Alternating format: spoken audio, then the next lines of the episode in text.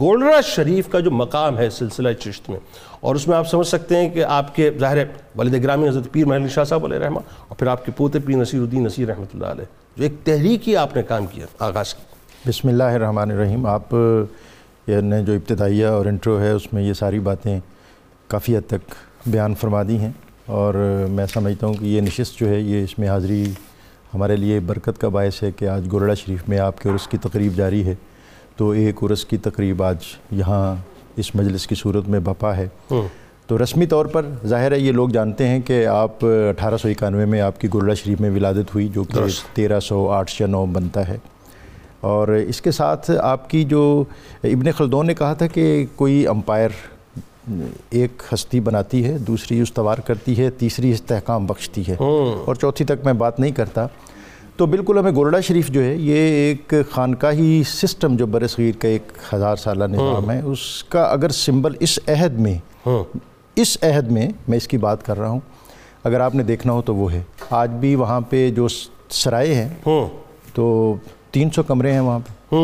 اور عام معمولات میں دوپہر کا کھانا پانچ ہزار لوگوں کا اور شام کا چھ ہزار لوگ۔ اللہ یعنی ڈے گیارہ ہزار لوگ اور یہ جو جمعہ ہفتہ اتوار ہے ہاں، ہاں۔ یہ دس ہزار اور بارہ ہزار تک چلا جاتا اللہ اور اتنی بڑی ایک ستوت جو ہے یہ پیر میر علی شاہ صاحب نے جو یہ عملی خانقاہیت ہے۔ اور آپ جانتے ہیں کہ دنیا کے اندر جو انقلاب ہے اور بالخصوص اس خطے کے اندر جس کو ہم بر صغیر کہتے ہیں تو جو علی گڑھ یونیورسٹی کے وائس چانسلر تھے خلیق نظامی انہوں نے کہا تھا کہ بر صغیر کا جو سب سے بڑا سماجی انقلاب ہے ہاں۔ وہ ان صوفیہ کی وجہ سے پھیلا ہے۔ اور اس انقلاب کی جو بنیاد اور کلید ہے وہ یہ خانقاہ ہے۔ اور وہ خانقاہ جس کے دروازے ہمہ وقت ہر ایک کے لیے کھلے رہتے ہیں بلا امتیاز رنگ و نسل و مذہب۔ ایسا ہی۔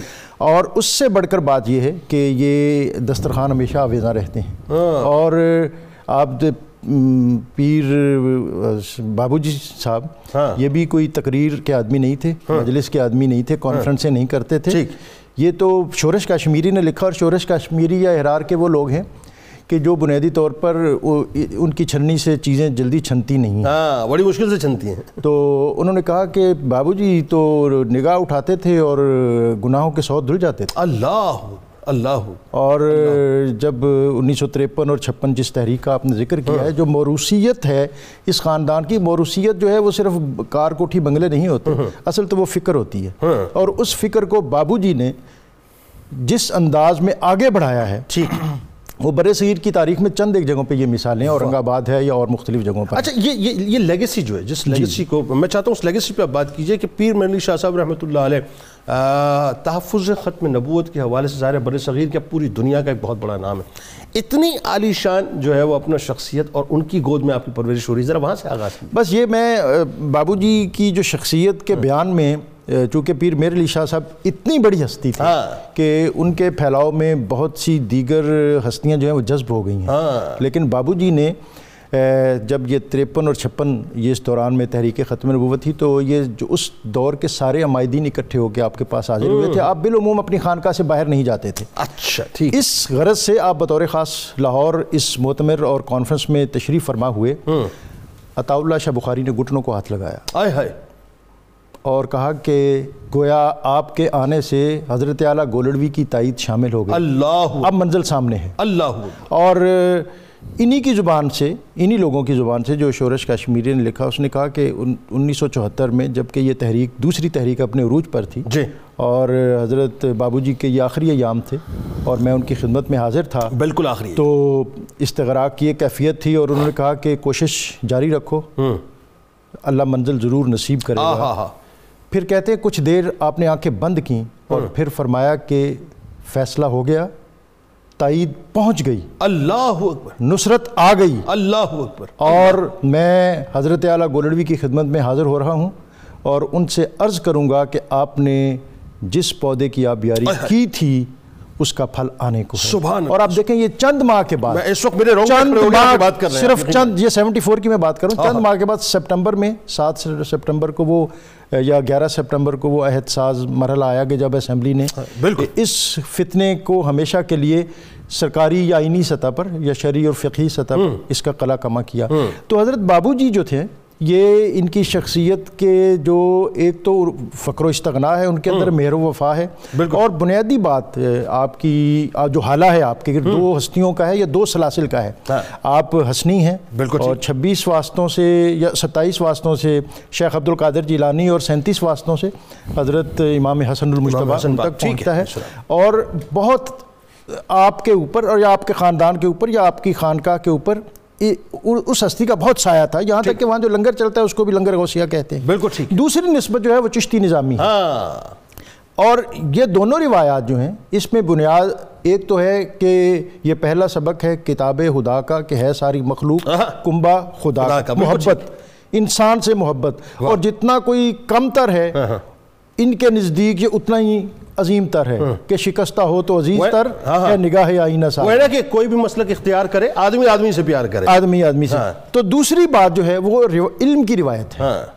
یہ قادری ہوں یا چشتی ہوں؟ تیسری جو ہم بات میں آپ کی ذات کے حوالے سے کرنا چاہتا ہوں جو اسلاف کی آپ کے ہاں ملتی ہے ہم بہت تذکرہ کرتے ہیں اور یقیناً کرنا بھی چاہیے سلطان المشائق حضرت خواجہ نظام الدین اولیاء کا کہ خلجی یا غیاس وہ آپ کی خدمت میں حاضر ہونا چاہتا تھا۔ تو آپ نے کہا کہ درویش کے گھر کے دو دروازے ہیں ایک سے آؤ گے تو میں دوسرے سے نکل جاؤں جاؤں گا اپنی خانقاہ میں سرکار اور دربار کی مداخلت نہیں۔ یہ چشتی نظامی خانقاہ کی بنیاد تھی اور اب یہاں یہ ہمیں سمجھنا چاہیے کہ جو خانقاہیت ہے بر صغیر کے اندر یہ کچھ اصولوں پر استوار ہوئی ہے۔ ہم محض اس کو سمجھتے ہیں کہ یہ شاید کوئی اپنا برانڈ ہے اور محض اپنی دکان ایسا نہیں ہے۔ جو چشتی نظامی خانقاہ اور حضرت خواجہ معین الدین چشتی اور بابا فرید اور اس کے بعد اس کا عملی مظہر ہمیں دہلی میں نظر آتا ہے تو اس میں ایک یہ تھا کہ اپنی خانقاہ میں کسی اسٹیبلشمنٹ اور سرکاری آرڈر کو آنے نہیں دیں گے۔ ٹھیک اور خود کبھی دربارداری میں مداخلت نہیں کریں گے۔ یہ اس عہد کی بات ہے سات سو سال پرانی ہم سمجھتے ہیں کہ میں آج کی بات کرتا ہوں۔ ایوب خان نے جب کیپٹل شفٹ کیا اسلام آباد میں تو اس نے اپنا سیکٹری بھیجا حضرت بابو جی کی خدمت میں۔ اچھا۔ کہ جناب صدر پاکستان آپ سے ملاقات کے متمنی ہیں۔ ٹھیک۔ ہے فرمایا ماں تے نہیں ہاں۔ میں تو نہیں ہوں۔ میں تو نہیں ہوں۔ اور میرے بزرگوں کا یہ مشرب بھی نہیں ہے کہ ہم کسی دربار میں جائیں کسی کے آفس میں جائیں کسی میں۔